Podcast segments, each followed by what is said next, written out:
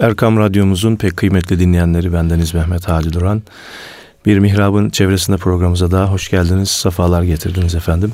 Değerli hocamız Mustafa Akgül ile yine bugün güzel bir konuyu e, sizlere aktarmaya gayret edeceğiz inşallah. Hocam hoş geldiniz, hoş sefalar bulduk getirdiniz. Efendim, hayırlara vesile olsun.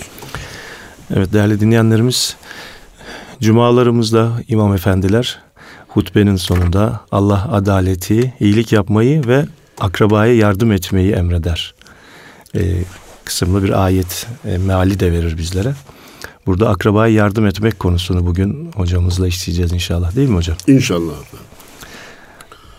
Bismillahirrahmanirrahim. Elhamdülillahi Rabbil alemin.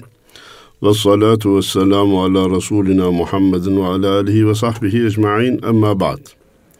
Efendim, sizin de işaret ettiğiniz gibi her cuma hutbeden sonra hoca efendilerimiz İnna Allaha ya'mur bil adli vel ihsani ve ita'i zil kurba ve yenha anil fahşai vel münker diye devam ediyor. Ne diyor? Şüphesiz ki Allah adaletle hükmetmenizi, sadece farz verecekleri zekat, sadakayı, fıtır gibi değil, onun üstünde ihsanda bulunmanızı, fakat bu yardım ve ihsanlarda bulunurken önce akrabayı gözetmenizi emretmekte, sonra da dinin, şeriatın yasakladığı fuhşiyattan, kötülüklerden de sizi men etmektedir buyuruyor. Burada da görüyoruz ki akrabaya yardım bizatihi Cenab-ı Allah'ın emridir. Emri ilahidir. Ne yapacağız, nasıl yapacağız? Ee, bunda, bu konudaki titizliğimizi gerektiren şeyler nelerdir? İşte bugünkü sohbette onu arz etmeye çalışacağız. Efendim, şöyle bir giriş yapmak istiyorum. Malumunuz ki Cenab-ı Allah istediği her şeyi bir anda yaratmaya muktedirdir. Evet. Amenna ve sabr. Peki ama insanları bak yavaş yavaş yaratıp dünyaya gönderiyor. Bir tarafında eceli gelip ahirete geçiyor.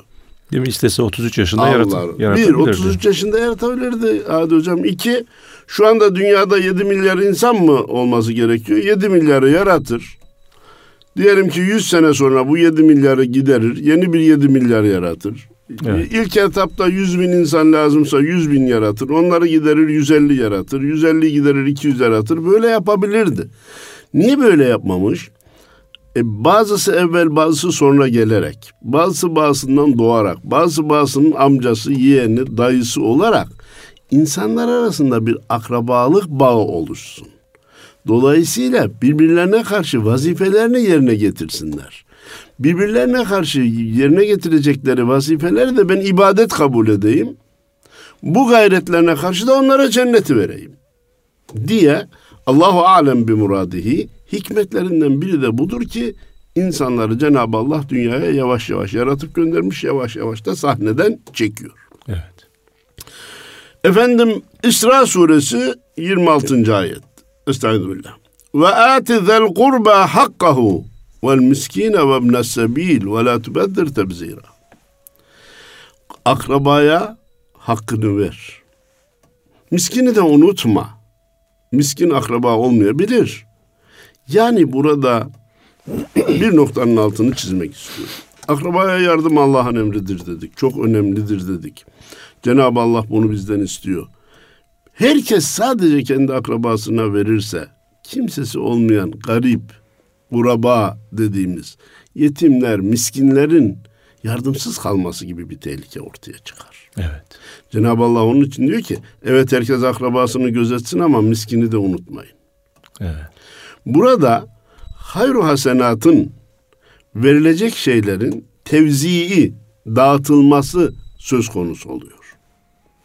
Söz buradayken, geçenlerde bir dostumuz benim dikkatimi çekti. Sonra düşündüm, biraz da hak verdim.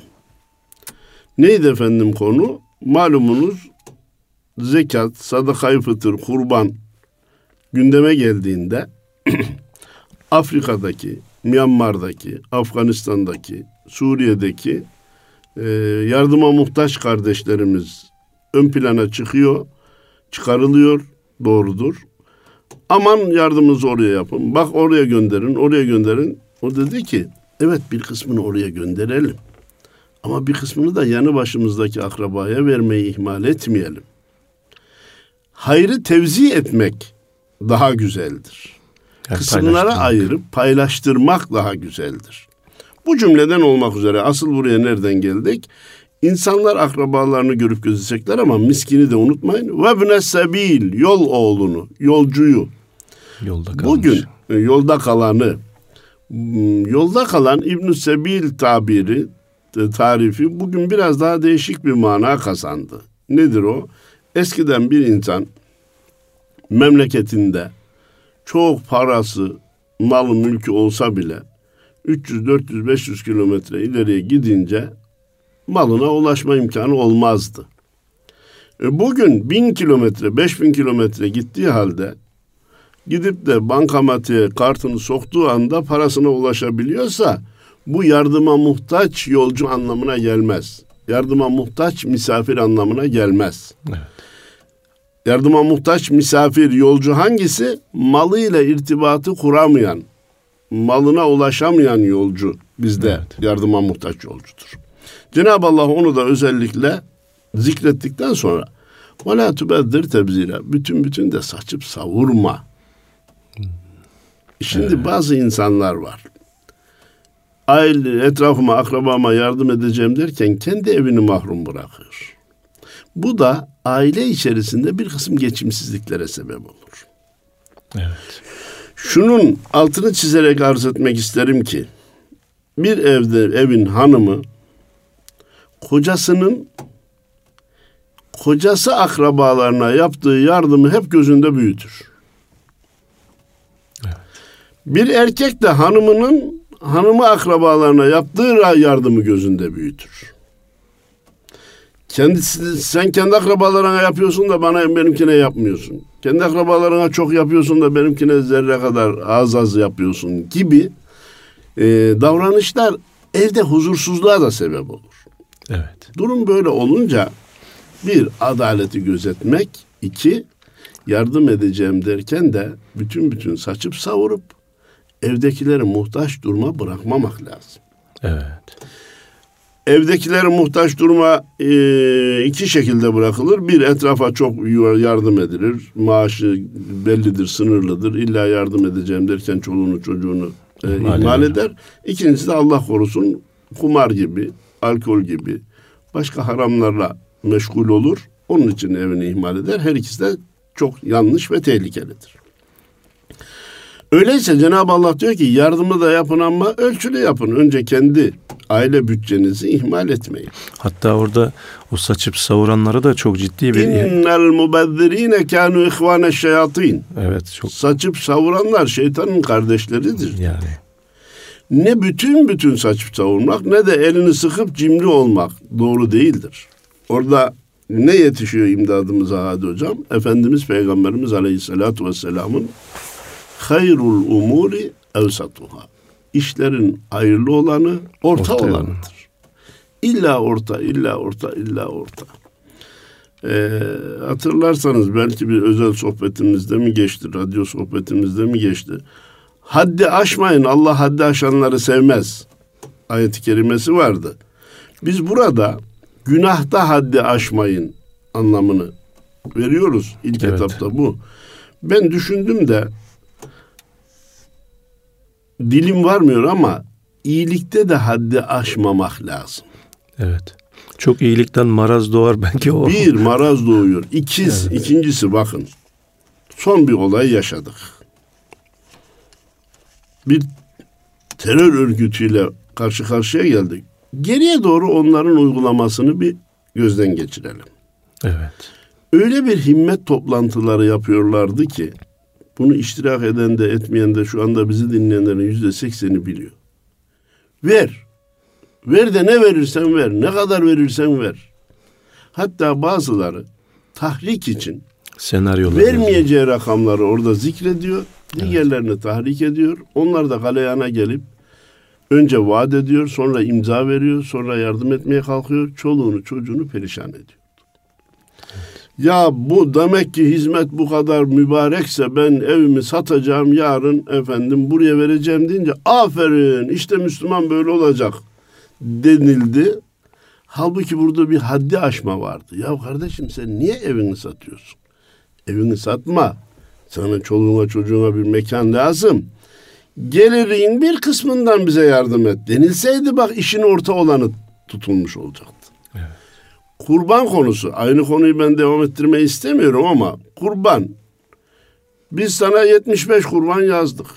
yüz kurban ver. yüz elli kurban ver. Kardeşim evet. Niçin haddi aşıyorsun? Evet. Ya bak bu dinimizde zekat mal arttıkça artıyor ama kurban mal arttıkça artmıyor. Nisaba malik olan da bir kurban kesecek. Bana yardımcı ol. Beş katı mala sahip olan da bir kurban kesecek. Hadi iki kesebilir, üç kesebilir, nafilesi vardır. Ama had böyle aşılırsa bir gün bu geri tepiyor işte. Bunu söylemeye çalışıyorum. Hadi hocam. Evet. Haddi aşılan yerden huzur gelmiyor. İyilikte bile dikkatli ve sınırlı olmak lazım. Evet ben o kuralı biliyorum. La hayra fil israfi ve la israfe fil hayr. İsrafta hayır olmadığı gibi hayır da israf da olmaz buyurulmuş ama bu neyiniz varsa verin, evinizi satın, arabanızı satın, çoluğunuzu çocuğunuzu muhtaç durumda bırakın. Yeter ki verin manasında değil. Allah haddi aşanları sevmez. Cenab-ı Allah buyurmuş. İşlerin hayırlı olanı, orta olanıdır. Efendimiz Peygamberimiz Aleyhisselatü Vesselam buyurmuş. Eyvallah. Şimdi biz tekrar konumuza dönelim. Ha nereden geldik? Bütün bütün saçıp savurup da kendi aile fertlerini, çoluğunu çocuğunu muhtaç bırakmak doğru bir davranış değildir. İslami bir davranış değildir. Amatörcedir, heyecanlı, heyecanlıdır, geçicidir, saman alevi gibidir. Sonunda sıkıntılar getirir. Efendim, akraba ya yardım. Akraba tarifini de bir yap, yapalım hocam isterseniz. Yani kimler akrabadır? Efendim, akrabanın da daireleri var. Hatta yakın akraba var, uzak akraba var. Zevül erham dediğimiz daha uzak sadece akrabalık ilişkisi olanlar var. Şüphesiz en yakın olanı ana babadır, evlattır birinci dereceden. Bu ana babayla ilgili inşallah müstakil bir sohbet yapmaya çalışacağız. Efendim sonra kardeşlerdir. Sonra amcalar, dayılardır. Teyzeler, halalardır. Ondan sonra onların evlatları, ondan sonra onların evlatları olarak akraba dairesi genişler. Şüphesiz ki en e, fazla vazifemiz en yakın daireye olan yardımdır. Hatta Efendimiz Peygamberimiz Aleyhisselatü Vesselam'a bir sahabe gelerek bir dirhemim var kime harcayayım ya Resulallah dedi. Nefsine harca dedi. Bir dirhemim daha var ya Resulallah kime harcayayım? Dirhem veya dinar kelime ikisi de olabilir şu anda mı? Zevcene harca dedi. Bir dirhem veya dinarım daha var ya Resulallah evlatlarına harca. Bir dirhem veya dinarın sen artık anlayışlı adamsın canım dedi yani. Diğerini artık diğer akrabaları sen düşün sıraya koy demektir. Evet. Bunun için insanın gün gelip kendi ihtiyacını karşılaması bile ibadet kabul ediliyor. Çünkü ibadete devam edebilmek için yaşamak, sıhhatli olmak, kendi sıhhatimize e, harcamayı kısıtlamamamız gerekiyor. Maalesef insanların evlerine bakıyorsunuz mobilyalarda lüks, konfor, avizeler, evet. Şatafatlı doktora gitmeye para vermez. İlaca evet. Parayı vermeyi istemez. Kendi sıhhatini bile ihmal edenler olur. Ee, el iyisi denilen bazı insanlar vardır. Akrabaya biraz evvel işaret ettiğimiz gibi saçar savurur, konuya komşuya çok cömert davranır. Eve gelirken çok cimri davranır. Ha bunlar doğru davranışlar değildir. Efendim e, akraba dairesini sordunuz da böylece genişleyerek gider. Evet. Ee, Kayserli bir halk şairi var. Aşık Hasan. O diyor ki yiğit kocayınca beli bükülür. Gözünün cevheri yere dökülür. Yalnız taş duvar olmaz yıkılır. Bir yiğide emmi dayı var gerek. Hmm. bence halk tabiriyle çok güzel ifade etmiş. Evet. İnsan tek başına hayatını bütün hayatı boyunca sürdüremez. Evet. Gençliği var, orta yaşlılığı var ama bunun bir de ihtiyarlığı, hastalığı, düşkünlüğü var.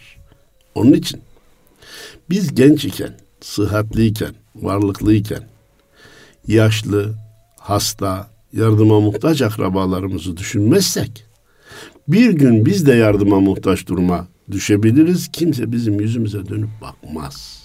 Evet. İmkan elde varken akrabayı gözetmek bizim asli vazifemizdir ki bir gün biz de görülmek veya desteklenmek durumunda kalırsak başkaları evet. da bize yardım etsin. Evet. Efendim bakın akraba desteği bizim dinimizde ve milletimizin uygulamasında o kadar önemli bir yer almış ki dinin telkiniyledir bu.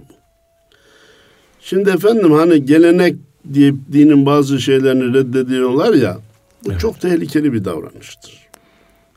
Bakın biz şunu demiyoruz. İslam'a uymayan gelenekler İslam'ın yerini tutsun. İbadet olmayan gele- gelenekler ibadet kabul edilsin. Bunu kimse demez. Demez tabii ki. Fakat bunu demek ne demek yani? Tehlikeli, felaket. Fakat bir millet eğer bir ibadeti gelenek haline getirmişse ibadet ibadettir. İbadet, yine Allah rızası için yapıyor. Fakat ne diyor e, Hadi Hocam? Ya ben kendimi bildim bileli bizim evimizde kurban kesilmedik sene yok. Ben kurban kesmem lazım. Keserim. Niçin kesiyorsun yavrum? Allah rızası için. Bak ibadet yine Allah rızası için. Ama bunu bir gelenek haline getirmiş. Ve herkes uygulayınca da o ibadetin uygulanması tatbiki kolaylaşır. Orucu sanki bir topyekün e, anonim şey bir faaliyet gibi tutarız değil mi efendim? Teravihler, camiler, şeyler. Efendim bu gelenek haline geldi. Bunu terk edelim deme imkanımız, şansımız var mı? Yok. Yok. Buradan nereye gelmek istiyorum? Bizim dinimizdeki yardım meselesi toplumumuzun içine sindirmesinden dolayı gelenek haline de gelmiş. Eyvallah. Bunu alkışlamak lazım. Evet. Bakın dini kitapları açın. Bir insanın anasına babasına bakmak mecburi görevidir. Evlatlarına, torunlarına bakmak mecburi görevidir. Kardeşine, bacısına bakmak mecburiyetinde değildir. Kayınvalidesine, kayınpederine bakmak mecburiyetinde değildir. Ama bakın Türkiye'deki uygulamaya. Uygulamaya bakın. Değil mi efendim? Dört atanın hakkı birdir demiş. Kendi anasına babasına baktığı gibi kayınpederine, kayınvalidesine de bakmayı vazife kabul etmiş. Ne kadar güzel. Evet. Evladına, anasına, babasına bakmayı vazife kabul ettiği gibi düşkün olan kardeşinin de elinden tutmayı vazife kabul etmiş. Ne kadar güzel. Evet. Hele hele bakın bu noktada bacılara yardım daha ön plandadır. Evet. İnsanlar erkek kardeşlerine o kadar yardım etmeyebilir veya yani başını kurtarır. Kendi başının çaresine kendi baksın. Ama bacım başkasının elinde efendim yardıma muhtaç. O orada ihtiyaç içinde kıvranırken ben kendi evimde bal baklava da yesem onun lezzetine ulaşamam. O bana tat vermez. Hiç olmazsa gücüm nispetinde onun da yoksulluğunu gidermeye gayret etmem lazım diye insanlar ne güzel bir dayanışma örneği veriyorlar. Bunu gelenektir, örftür diye reddetme yerine sahip çıkmak lazım diye düşünüyorum. Bir, bacıya, kardeşe yardım dini bir görev değildir, mecburi bir görev değildir diye söylüyorum. Evet. Buradaki mecburi görev değil, altında hukuki şeyler de var. Mesela zekatınızı verebilirsiniz. Evet. Eğer mecburi görev olsaydı zekatınızı, fıtranızı veremeyecektiniz. Böyle de bir hikmet var değil mi? Ha, hikmet var orada. Yani evet. mecbur değildir deyince bakma manasında demiyor. Evet. Bana yardımcı ol. Ne evet. diyor? Zekatınla yardım edebilirsin diyor. Bakın hemen şunu söyleyelim. Dede yetimi dediğimiz, babası dedesinden önce vefat eden çocuklar, dede vefat edince onun malından mirasçı olamaz. Ama miras taksimi esnasında akrabalardan orada bulunanlara da haklarını verin diyor ayet-i kerime. Yani onları mahrum bırakmayın. Her ne kadar dini yükümlülüğünüz yok ise de Anadolu'nun güzel tabiriyle göz hakkı var evet. derler. Malın taksimini görmüş, onları da memnun edin diyor. Evet.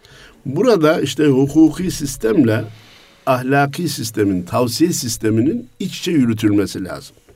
Asıl ben buraya nereden geldim? Bu uygulamalar o kadar hayati ki, akrabaya yardım, eşi dostu göze, görüp gözetme. Hadi hocam, yanılmıyorsam iki bin veya iki bin bir yılında, biz bu konuyu daha önce de örnek verdik, Arjantin'de ekonomik bir kriz oldu. Fert başına gelir yedi bin dolar olmasına rağmen fakirler gitti zenginlerin dükkanlarını yağmaladı. Aynı tarihte Türkiye'de ekonomik bir kriz oldu. Fert başına gelir iki bin dolar, kimse kimsenin dükkanını, malını yağmalamaya kalkmadı. Neden? Çünkü Türkiye'de zekatıyla, fıtrasıyla, kurbanıyla zengin zaten fakirin imdadına koştu. İki, akrabadır, amcamdır, dayımdır, damadımdır, kayınpederimdir, halamdır, teyzemdir diye zaten akrabasının elinden tuttu. Ekmeğini ikiye böldü. Ekmeğini ikiye böldü. Zaten yağmalamaya gerek yok. Evet. İşte demek ki bu duyguları hep hayat, ayakta tutmamız lazım. İnsanlar her an kendileri de muhtaç duruma düşebilirler. Akrabayı gözet ki muhtaç duruma düştüğünde de seni gözetsinler. Allah göstermesin, malumunuz bir deprem yaşadık. Ben hiç unutmuyorum, sekiz katlı binası varmış adamın. O gece yerin dibine girmiş. Sabahleyin adam çorba tasıyla sıradaydı. Sıraya, sıraya girmiş, çorba bekliyor. Yani hiçbirimiz kendi mallarını e, sürdürmek e, imkanına da e, sahip değil veya illa sürecek diye bir garantimiz, garantimiz yok. yok. Ne demiş büyüklerimiz? Malına güvenme bir kıvılcım yeter, güzelliğine güvenme bir sivilce yeter demişler. Şimdi demek ki Türkiye'deki ekonomik krizlerin giderilmesi akrabalık dayanışmasıyla hallolmuştur. Evet. Bugün de ekonomimiz çok iç açıcı değildir hadi hocam. Evet. Sonra niye biz bugün bu konuyu seçtik? Kış mevsimine giriyoruz. Evet. İnsanların yakacağı, yiyeceği, giyeceği, okul masraflarına daha çok ihtiyaçları var.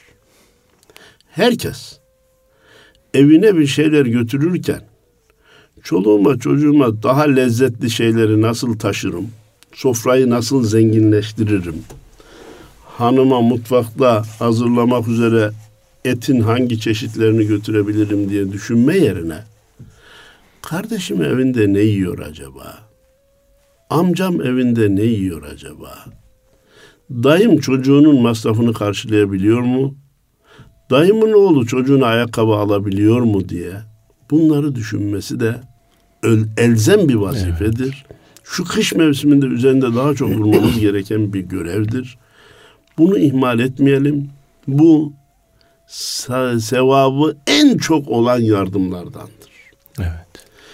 Efendim, hatta Cenab-ı Allah Bakara suresinin yüz yetmiş yedinci ayetinde Estaizu billah Leysel birra en tuvellu vucuhakum kıbelel meşriki vel mağrib Olakinnel birra men amene billahi vel yevmil ahiri vel melaiketi vel kitabi vel nebiyyin ve atel mâle alâ hubbihi zevil kurba vel yetâmâ vel mesâkîne ve ibnes sebil ve sâilîne ve firrikâb ilâ ahiril ayasıdır. İyilik yönünüzü sağa sola, şarka, garba dönmeniz değildir. Burada müfessirler parantez açıyor. Efendim, sadece ibadetten ibaret değildir. Evet. İbadetsiz iyilik olmaz. İbadetsiz iyi Müslüman olunmaz. Ama iyilik de Allah ve Resulünün bizden istediği kamil müminlik de sadece ibadetle yetinmekle olmaz. Bunu böyle anlatmak lazım. Sadece ibadetle, namazla, oruçla yetinmekle olmaz. Ya Allah'a inananlar, ahiret gününe inananlar, meleklere inananlar, kitaplara inananlar, peygamberlere inananlar. Niye bu kadar Cenab-ı Allah tafsilat vermiş? Evet. Men amene billahi. Kim Allah'a inanıyorsa e, yetime veya e, hak sahibine, akrabaya, e, miskinlere, yolcuya, dilenene yardım etsin diyebilirdi. Burada müthiş bir teyit ve tekit var. Kim Allah'a inanıyorsa, ahiret gününe inanıyorsa, meleklere inanıyorsa, kitaplara inanıyorsa, peygamberlere inanıyorsa. Verdiğinizde zerresine kadar melekler tarafından kaydedilecek. Ahirette de bunun karşılığı size verilecek. Allah bu kitabı size sadece namaz kılasınız diye göndermedi. Peygamberler de size sadece ibadete teşvik etmedi diye Allah. Bu anlama gelmek üzere Cenab-ı Allah bunları sıralamış. Ala hubbihi ifadesi de çok önemli. Evet, ben de soracaktım Allah şimdi. Allah razı olsun. Kendi sevgisi ve ihtiyacı olmasına rağmen. Evet. Malum Adi Hocam, insanların ihtiyaçları bitmez. Evet. Hele ben yazlığı da alayım, hele de bir arabam daha olsun, oğlana da bir araba alayım, kıza da bir araba alayım, amcama ondan sonra yardım ederim diyecek olunursa bu ihtiyaç bitmez. İnsanlar elbette maddi imkanları ölçüsünde kendi hayat tarzlarını biraz daha iyiye, biraz daha iyiye, biraz daha iyiye götürme gayreti içinde olmaları normaldir. Ancak kendisi lükse doğru giderken amcasının, dayısının, kardeşinin, teyzesinin, halasının hiç olmazsa zaruri ihtiyaçlarını karşılayıp karşılayamadığını mutlaka kontrol etmesi, gidip sorması lazım. Evet. Ne yapayım efendim, haberim yok ki, bana söylemedi ki ben bileyim. Sen niye sormadın kardeşim? Bak, şahsi bir ihtiyacın olduğu zaman ne diyorsun? Oturuyorsun, bunu amcama mı götürsem hallederim, dayıma mı götürsem hallederim, teyzemden istesem verir mi, halamdan istesem yardım eder mi diyorsun. Sen maddi durumun iyiyken amcam ne yapıyor, dayım ne yapıyor, teyzem ne yapıyor, halam ne yapıyor, kardeşlerim, yeğenlerim ne yapıyor diye onları da soruşturmak mecburiyetinde. Evet. Bana haber gelsin, ben ondan sonra giderim demek doğru değil. Efendim, büyüklerimiz yine güzel sözler buyurmuşlar. Biraz evvel dedik ya, insanoğlu bugün zengin olsa bile hayatı boyunca zenginlik devam edecek diye bir garanti yok. Altın kapının ağaç kapıya işi düşer demişler. Değil mi? Evet, altın kapının ağaç kapıya işi düşer. Bugün maddi imkanı çok iyi olanlar eğer akrabaya görü, akrabayı görüp gözetmeyi ihmal ederlerse bir gün o akrabaya muhtaç olabilirler. Evet. Buradaki ihtiyaç illa para, maddi imkan olmayabilir Hadi Hocam. Yok canım, benim o kadar gayrimenkullerim var ki, kira gelirlerim var ki, ben yüz sene değil üç yüz sene de yaşasam, çocuklarım da üç yüz sene yaşasa onları karşılayabilir. Öyleyse ben kimseye muhtaç olmam. Sakın kimse demez. Evet. Trilyonlarınız devam edebilir. Gayrimenkul kiralarınız sizi beş yüz sene, bin sene besleyecek kadar olabilir. Bir gün gelip bir böbrek için kardeşinize muhtaç olabilirsiniz. Evet. Bir de toplumda hocam bazı kelimelerin böyle altları oyulup böyle boşaltılmak isteniyor. İşte akraba mı? Akrep. He. Akrep şeyi öyle bir benzetme yapılır. Aman akrabadan uzak dur diye böyle ha, çok, empozeler olur. Çok tehlikelidir. Evet. Efendim, şunu da ilave edeyim. Bir karaciğer için muhtaç olabiliriz. Evet. Herhangi bir konuda inanın fakirlerin de maddi imkanı zayıf olanların da zengin olanlara yapacağı yardımlar vardır. Evet. Zenginlerin de fakir olan akrabalarına muhtaç olacağı noktalar vardır. Bunu kimse aklından çıkarmasın. O işaret ettiğiniz noktaya gelmek istiyorum. Akraba akreptir. Akrabadan kaçınız. Ya hakikaten insana zarar da yakınlarından gelebilir. Evet. Benim yedi mahalle ilerideki bir komşudan ne zarar göreceğim? Evet. Efendim, üç apartman bugün dışarıda olsa, iki apartman dışarıda olsa bile kolay kolay zarar görmez insanlar önünden. Akrabadan görmüş olabilir. Ama Efendimiz Peygamberimiz Aleyhisselatü Vesselam asıl sevabı çok olan sadakanın sana kötülük yapan akrabaya yapılan sadaka olduğunu söylüyor. Evet. Hani iyiliğe iyilik her kişinin kârı, kötülüğe iyilik el her kişinin kârı demişler. Bence bu hadis ve bazı ayetlerden özetlenerek bu atasözü ortaya çıkmış ki bizim atasözlerimiz zaten genelde ya ayet ya hadis mealidir. Efendim, e, hatırlarsanız falcı kadınların sermayelerinden biri de budur. Evet. Seni yakınların çekemiyor. Sen hep akrabalarından zarar görüyorsun. sen iyi kalplisin ama etrafındakiler şeytanlıkla dolu dedi mi buna hayır diyecek kimse yok. Niye? Ya kardeşinden, ya amcasından, ya dayısından zarar görmüş. Ya zarar görmen gayet normal. Çünkü iç içe yaşıyorsun. Mirası ben komşumla taksim etmedim ki komşumdan zarar göreyim. Kardeşimle taksim edince belki ben zarar gördüm. Belki o benden zarar gördü. Maalesef akrabaların hakikaten birbirlerine karşı bir doymuşluk, bir sıkıntı görmüşlük, bir sen onu ne sanıyorsun, sen onun dışına bakma, içinden ne haindir şeklinde bir peşin fikirlilikle birbirine karşı e, gerektiği gibi sıcak davranmama hatasını cemiyette, toplumda görüyoruz. Hatta son günlerde aldığım bir haber, duyduğum bir şey. Akrabası yiyecek bir şey göndermiş. Bahçesinden çıkan. Yok yok, bunun içinde bir şey var. Evet. Bu bunu göndermezdi. Mutlaka bir hinliği var diye. Her şeyi de kötüye yorumlamak son derece yanlış, kişiyi de huzursuz eder. Evet. Burada asli davranış nedir? Akrabalarımızdan zarar görmüşsek, selamun aleyküm amcaoğlu ya. Dayıcığım bir gün çayını içmek istiyorum. Amcacığım bir gün bir çorbamı içer misin diye bir bir araya gelmek. Evet. Ve şöyle şöyle şöyle bir durum duydum. Veya aklıma şöyle bir şey geldi.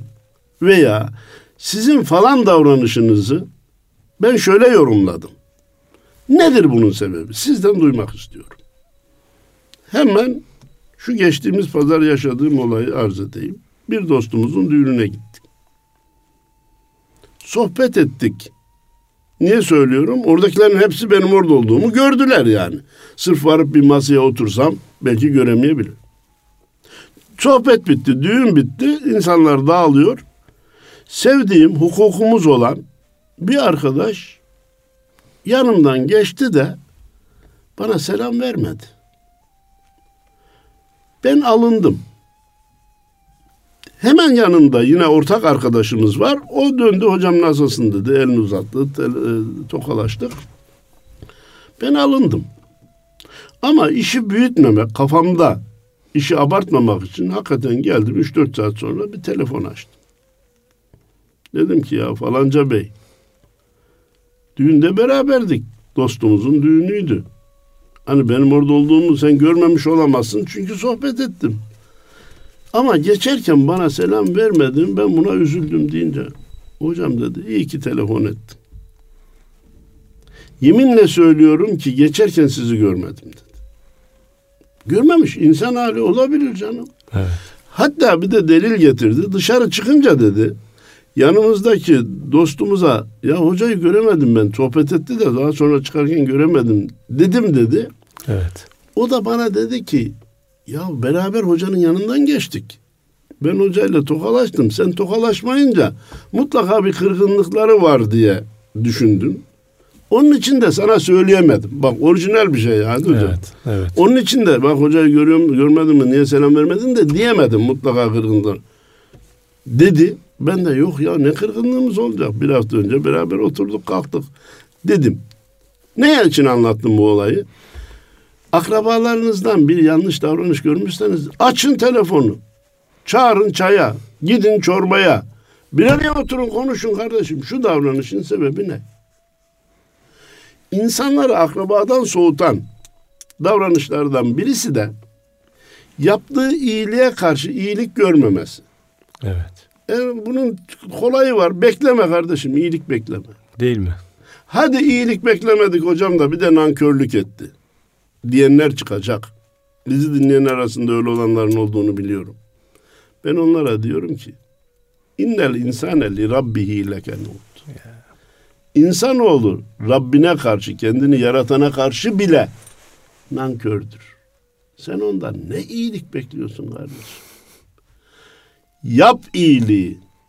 At denize balık, balık bilmezse Halik bilir. Ecdat meseleyi kökten halletmiş. Hakikaten çok hayati yardımda bulunursunuz. Ekmek kapısı açarsınız.